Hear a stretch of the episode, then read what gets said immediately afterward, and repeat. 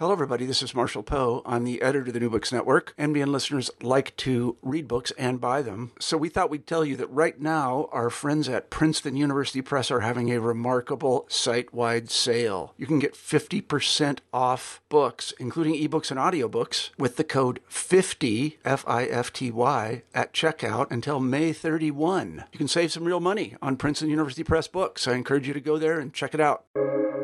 Welcome to the New Books Network.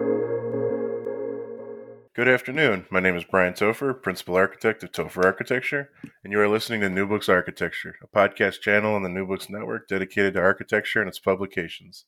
If you have any suggestions on authors who you would love to hear me speak with next, feel free to send me an email at btopher at topherarchitecture.com. Today's guest is Grace Ong Yan to talk about her book, Building Brands, Corporation, and Modern Architecture. Dr. Grace Ong Yan is assistant professor at Thomas Jefferson University. Uh, thank you very much for being here with me today and welcome to the show. Thanks, Brian. Thanks for having me. Before we begin, can you tell the audience a little bit more about yourself?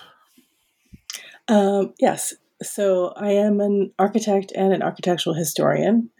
Um, so, I kind of have two parts of my career um, that of an architect and designer, sort of previously, and I've kind of moved into academia, um, now being a historian, theorist, writer, and educator. Very interesting. And so diving right into kind of the history aspect of it, and so the book very clearly focuses on a very specific time period, and there's obviously a reason for it. And could you elaborate for us what that time period is and why it's so significant in what you're trying to show us? Sure. Uh, so that's a great question about why modern architecture, um, and in particular, you know, I'm looking at corporate modernism so the modern buildings that were designed for um, the headquarters of these corporations at in the 20th century. Um, so I guess so. I was looking at a history of architectural branding and looking to the 20th century. Um, it was just uh, really a natural choice in terms of modern design being so striking um, and having its the qualities of of bringing you know good design through mass production to all of society, and that that ethos of modernism really seemed like the right um, historical period to study, um, and also the the fact that corporate modernism does get a bad reputation of being like rational slabs blocks, you know, casting shadows all over the city and is kind of imposing buildings, um, and that sort of blank uh, facade of glass curtain wall, right? This, these aloof expressions. Um, and I felt like bringing branding, this new lens of branding to it, um, in some ways humanizes corporate modernism and sort of makes it, yeah, make, allows us to see it in a way that really addresses, that really communicates with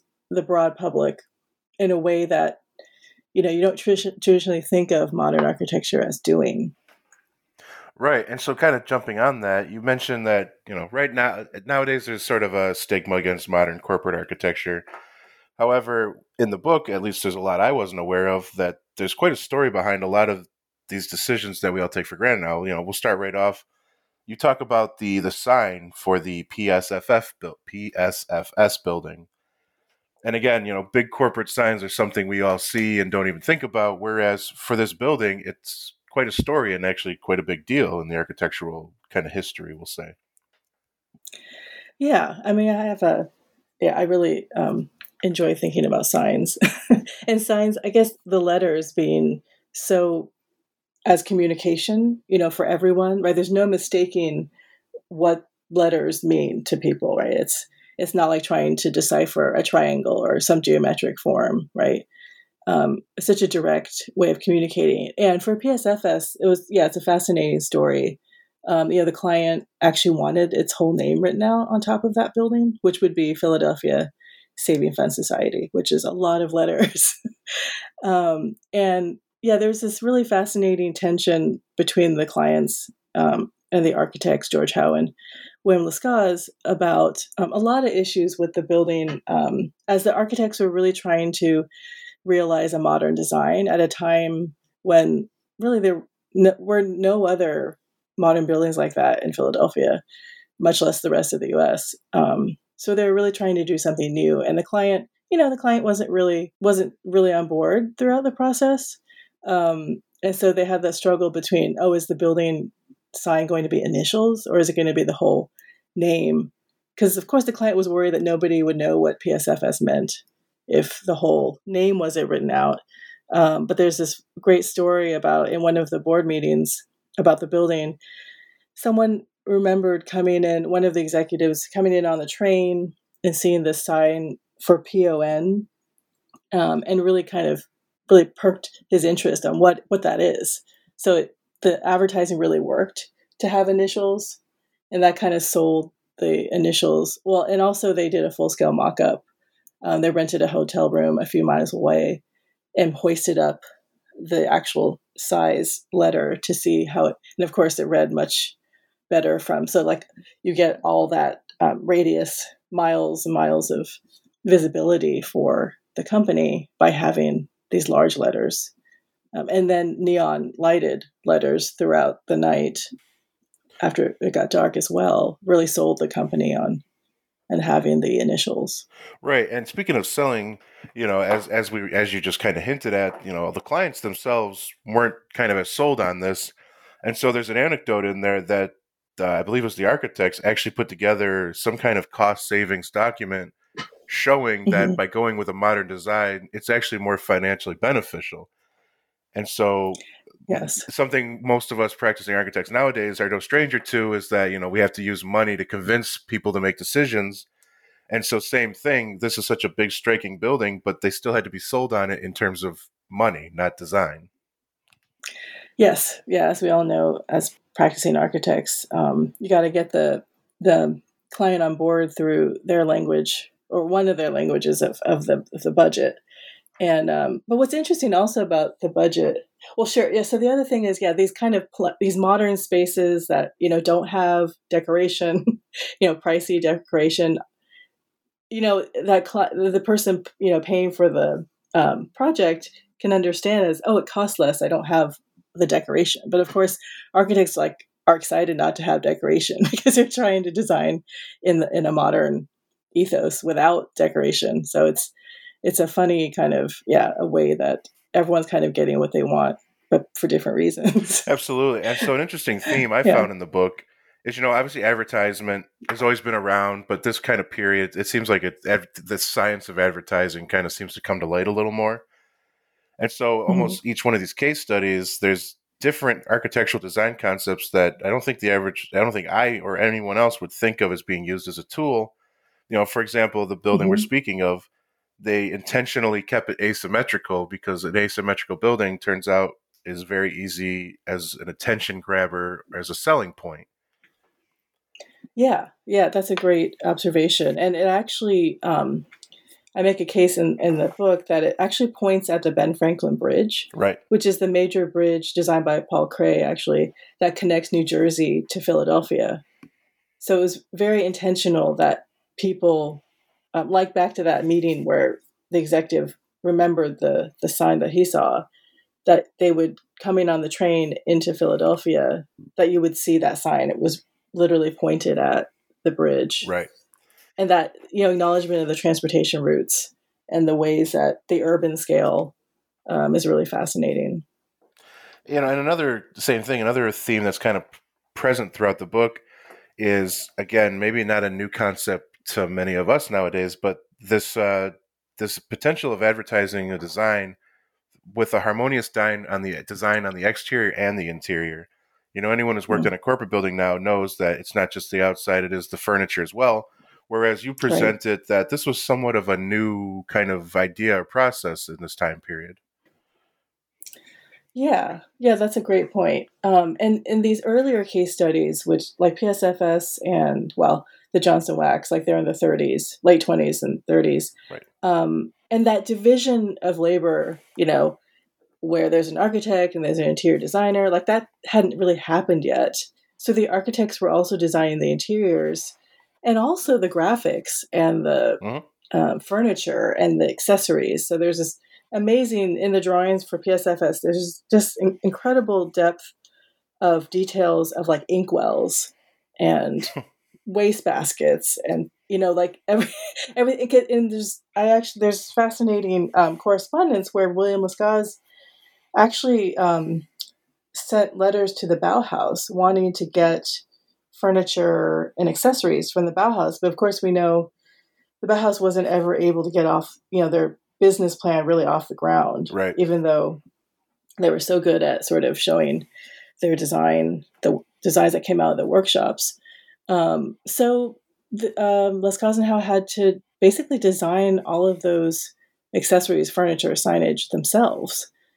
Um, there's even drawings that Lescaze did of the sign. Um, mm-hmm. It was then later, like he actually, it's interesting, the letters are it, really this architect's approach to letters as sort of ge- geometric forms not as letter forms. You know, you hand you give it, and then it got handed to the sign maker, and then it did get tweaked a bit. But you see how he saw like the the curves of the S's as parts of circles in right. a very architectural and geometric way, which is not how graphic designers work. So it's really fascinating that they took on, you know, from the city to the spoon, right? Um, all of these scales of design themselves, which today it would never be done that way. Right. Um, and so it's really fascinating that it was so comprehensive. I agree. And kind of, you know, moving on to maybe your next case study, kind of off the idea of this was kind of a shift, you know, in how the, you know, the interior designer worked with the architect. You know, the Johnson mm-hmm. building, I think, I think many more, at least architectural students might be a little more familiar with that particularly mm-hmm. with you know some of the more eccentric stories of its architect you know frank, frank lloyd wright obviously mm-hmm. and so one thing though that i've never heard before and i think it's an important thing and i'm gonna, I'm going to butcher this i know is the concept of Gesamtkunstwerk and i i, I oh. know i messed that up a total work of art Gesamtkunstwerk yes yeah And so I was wondering yes. if you could elaborate on that for us a little more. Yeah, it was an interesting thing that I found in many of the case studies, um, particularly, yeah, PSFS and the Johnson Wax building, um, that there is this kind of totality, total worker design throughout from the exterior to the interior to the furniture to the accessories to the signage and graphics, that it was all very complete in that way. And even early on, because, you know, branding doesn't become an actual, you know, part of advertising until like the 60s. So right. this is early, like in the 30s, where this is happening because because of modernism, right? That um, and of course that idea of Gesamtkunstwerk really comes out of the, the 19th century, but modernism really took it on, and having this idea of a whole cohesive uh, design from yeah the smallest detail to the largest detail was pretty much parallel with branding, right? Because when we look at branding today, and it's like, oh yeah, you have to have the letterhead looks a certain way, and the logo needs to look a certain way. It's right. that same idea of bringing it through all the different um, types of design and disciplines. But we're we're getting it at this early point with someone like Frank Lloyd Wright. Um, you know, and his outsized ego. Right. Yeah, my chapter on him is is interesting. It, it, the name of that chapter is called Fame. Yes. Because and this is like an early example of star architects and mm-hmm. hiring mm-hmm. an architect for his or her fame. Uh, he really was desi- uh, um, hired for his fame. They already had a building design by a local racing architect. Yes. and they basically just scrapped that. Um, actually, in the average, um, the advertising firm that um, Johnson was working with was really excited about Wright and telling him, "Oh, you got to hire this guy. He's amazing. Um, he's going to give you all this media attention."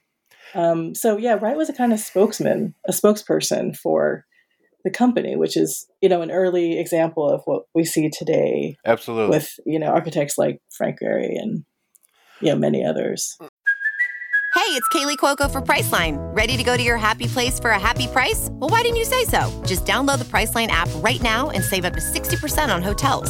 So, whether it's Cousin Kevin's Kazoo concert in Kansas City, go Kevin, or Becky's Bachelorette Bash in Bermuda, you never have to miss a trip ever again. So, download the Priceline app today. Your savings are waiting. Go to your happy place for a happy price. Go to your happy price, Priceline.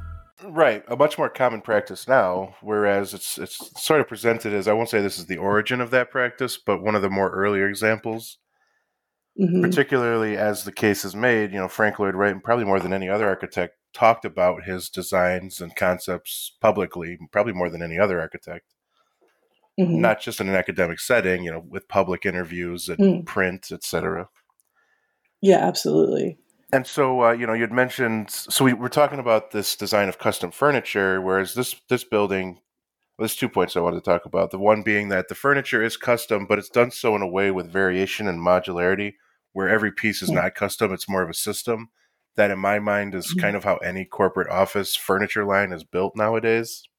Hmm.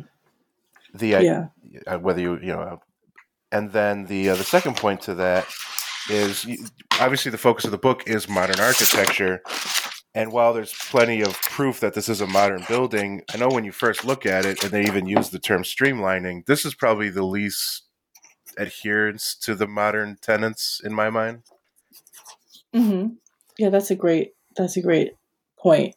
Um, yeah, I guess another thing I wanted to do with this book was to sort of expand um, the understanding of modernism also Right. because like for one thing like with the PS the PSFS building is often called like the first international style skyscraper in the US which I kind of take issue with because I think so many parts of that building speak to a, a more curvilinear expressionism um, like from Erich Mendelsohn and J.J.P. Oud who were building buildings in Europe at the time that Howe and Lescaze were designing it and I think that you know that the things that are not you know the typical international style uh, principles of modernism um, also include the streamlined um, effect that Frank Lloyd Wright was going for. And you know, Frank Lloyd Wright was so cantankerous, and he was um, sort of he kind of was saying, "Well, yeah, I haven't done a streamlined building, but I'm going to do."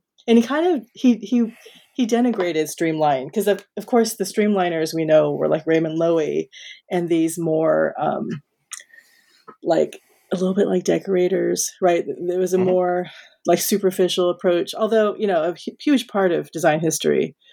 Um, the you know who else am I thinking of? Like Kem Weber and these American designers who you know took on that look of modernity, of speed, and you know wheels and right these kinds of Mhm. industrial um, um, stylistic motifs, right? But he actually was he, he wanted to do streamlining better than those designers, and this and it was sort of his challenge to achieve that in this building.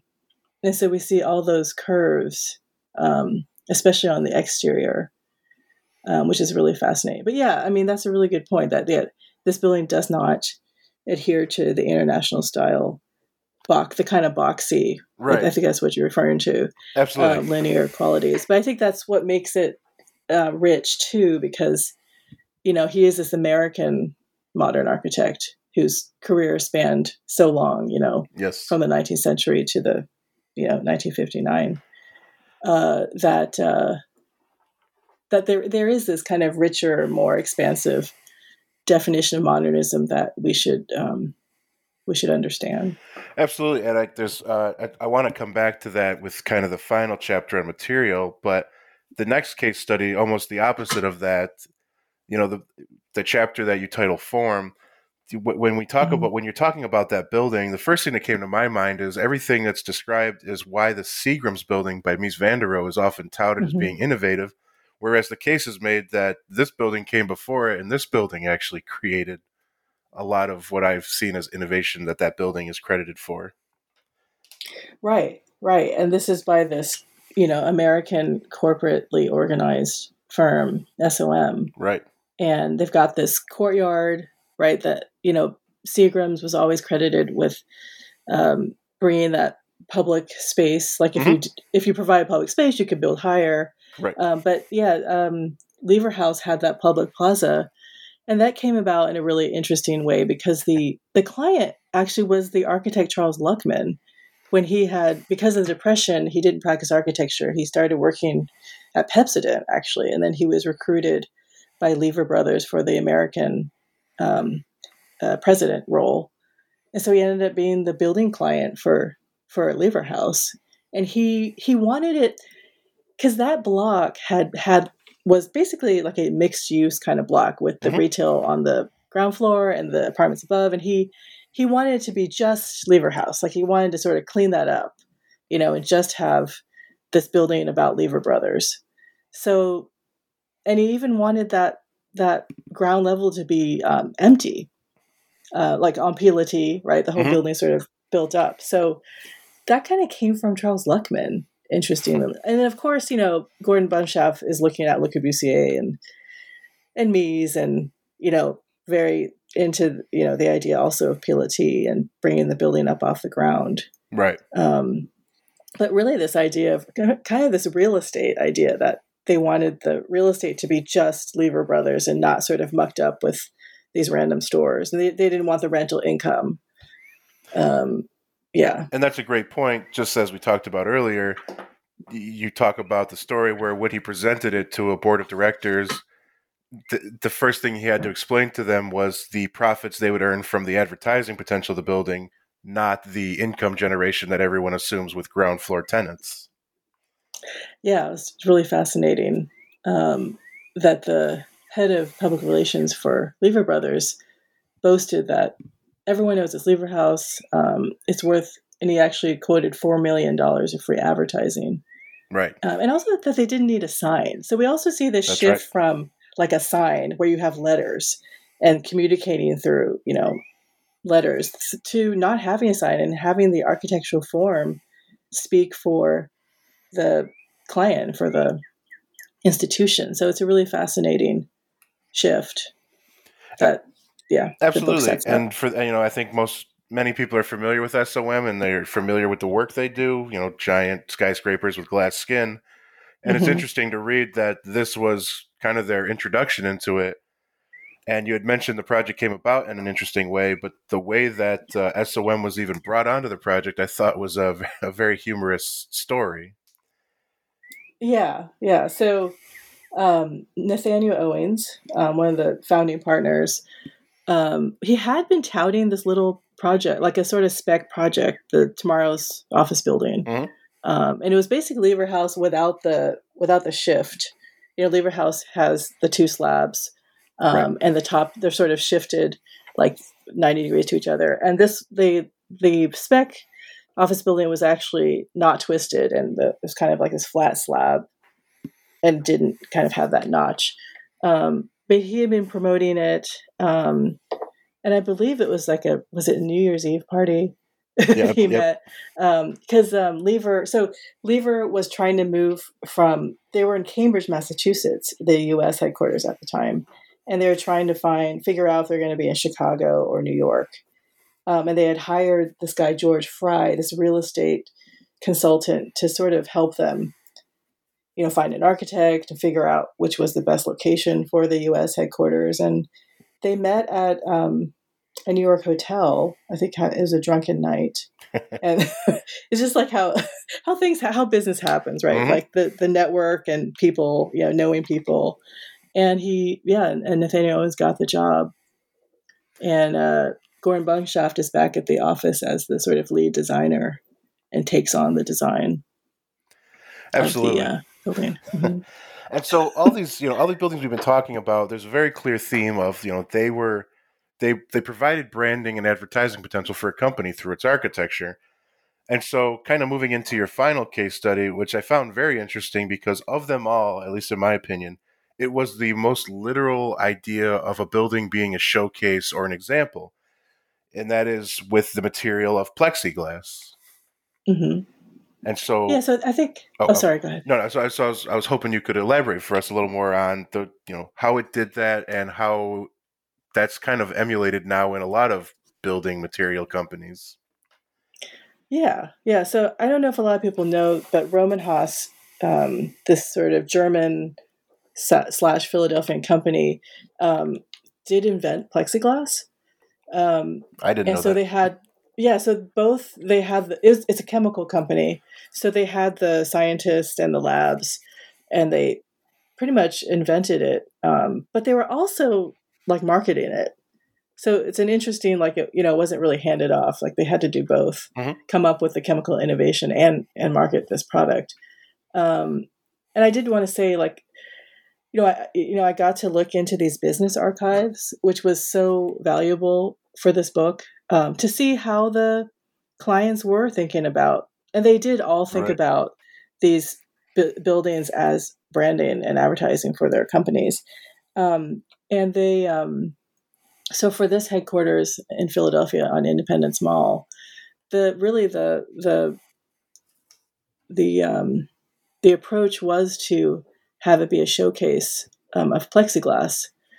So that idea again of Gavans- Gesamtkunstwerk, work, a total work of art, it, was and this building was even called the Plexiglass Palace um, in the Mhm. news article, um, and it did use plexiglass um, on the facade um, in these elaborate chandeliers that were custom designed by György Kepes, the artist. Yes. Um, and all over the building, um, uh, they commissioned artists to do plexiglass art um, for the building.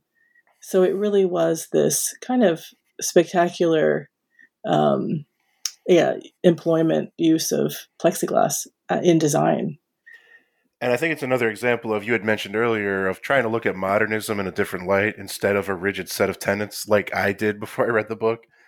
And in this example, you know, modernism's never known for accepting of new materials outside of steel, glass, and whereas here, you know, here's it's, it's showcasing a material that kind of goes against the traditional modernist materialist. Yeah, absolutely, and and because it's not structural. Right. Um, I actually had a different chapter in here in my dissertation, which was on aluminum, but a very similar situation where they're both these kind of new manufactured materials in the 60s or late 50s, right, 60s that couldn't be they're, they're not structural, right? Aluminum also is not structural, Mhm. plexiglass.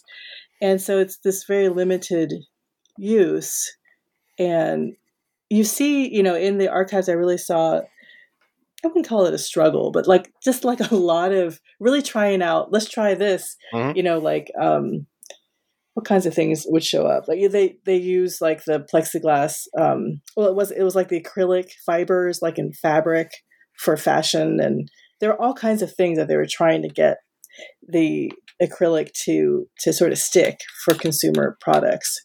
Um, it's really interesting. Um, but yeah, but in this building, it wasn't, you know, and they did want plexiglass to be used in more like everyday um, ways Mhm. and actually signage. So commercial signage, like the highway, you know, those backlit signs that you see everywhere, Yes.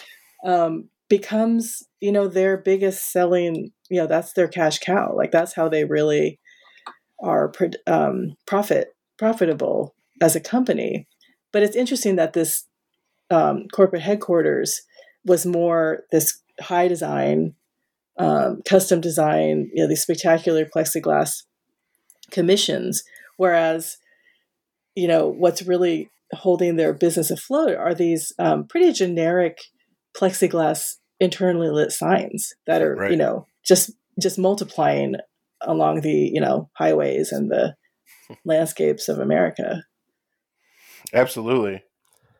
And so, you know, one thing I- think, uh, and this is a quote from you, and that is the idea you kind of end the book with this quote about, you know, branding is all about engaging human emotion. And the same is true of architecture. And so the connection between the two is obvious, or it should be obvious. Whereas I know I personally don't think much of architecture as branding. And I think that's because, besides looking at it in a corporate sense, at least a lot of architects might view, you know, most projects are kind of one off. You deal with the client, you do their building, and then sadly, that's it.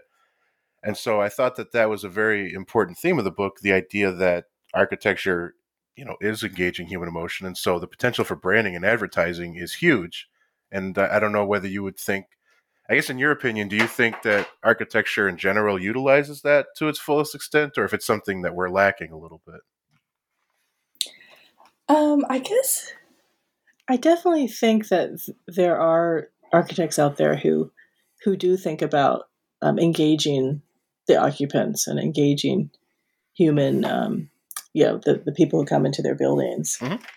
Um, and maybe they don't see it as branding per se, Right. but but yeah, I mean, thanks for picking up on the sort of the core argument that that it's um, about eliciting human engagement, right? And that's what's really important about this idea of branding. Um, yeah. Did you want me to like like I do think about certain of course there's architects like Peter Zumthor whose work is all about engagement. But of course he wouldn't think about it as branding. Right. Right. um, but it has that engagement. But it is like yeah, different ways of looking at the same kind of thing. And yeah, in, in my conclusion, I think I talk about Herzog and de Meuron's work. Um, mm-hmm. And I, I bring the example of the Ricola factory um, and the imprints of the kind of plant form there. And you know, they don't look at that project as branding, but but I see it that way because of that that level of engagement. Interesting. Um, yeah. Very interesting. And so, of course, we could keep going into much more detail about all these different buildings, but I'd, I'd hate to keep you here all day. So, one thing I'm always curious about with my guests, though, is you know, since the book has come out, you know, what have what has been occupying your time? What projects have you taken on? What what have you been working on since the book came out? That's a good question. Um, I am still trying to figure that out to some extent. Um, so the book came out. It's a British publisher, so it did come out in the fall in Britain in October, but then didn't come out to the U.S. in the U.S. till April, right? Like this month. So yep. there's a bit of a, a, continuous promotion of the books because of the two sort of releases. But um, but yeah, I have been thinking about you know what's next. Um, and I'm going back to this larger question about media and space. Like ultimately, building brands came out of research um, about how media engages people and that okay. the powerful effects of media, like signs, spectacular form, like a magical material like plexiglass, and their effects on the occupant. Um, and I did just finish teaching a seminar on media and design, which was really helpful to look at with students, to read with the students, and to work on some design projects about these issues. Very interesting. Well, if you uh, codify that into another book, we'll have to we'll have to meet again and speak about it. Okay, great. Yeah, that so, would be great. I want to thank you very much for being on the show with me today. Thanks, Brian. For everyone listening, the book is Building Brands, Corporations, and Modern Architecture. And for those listening, thank you and have a great day. Thanks, Brian.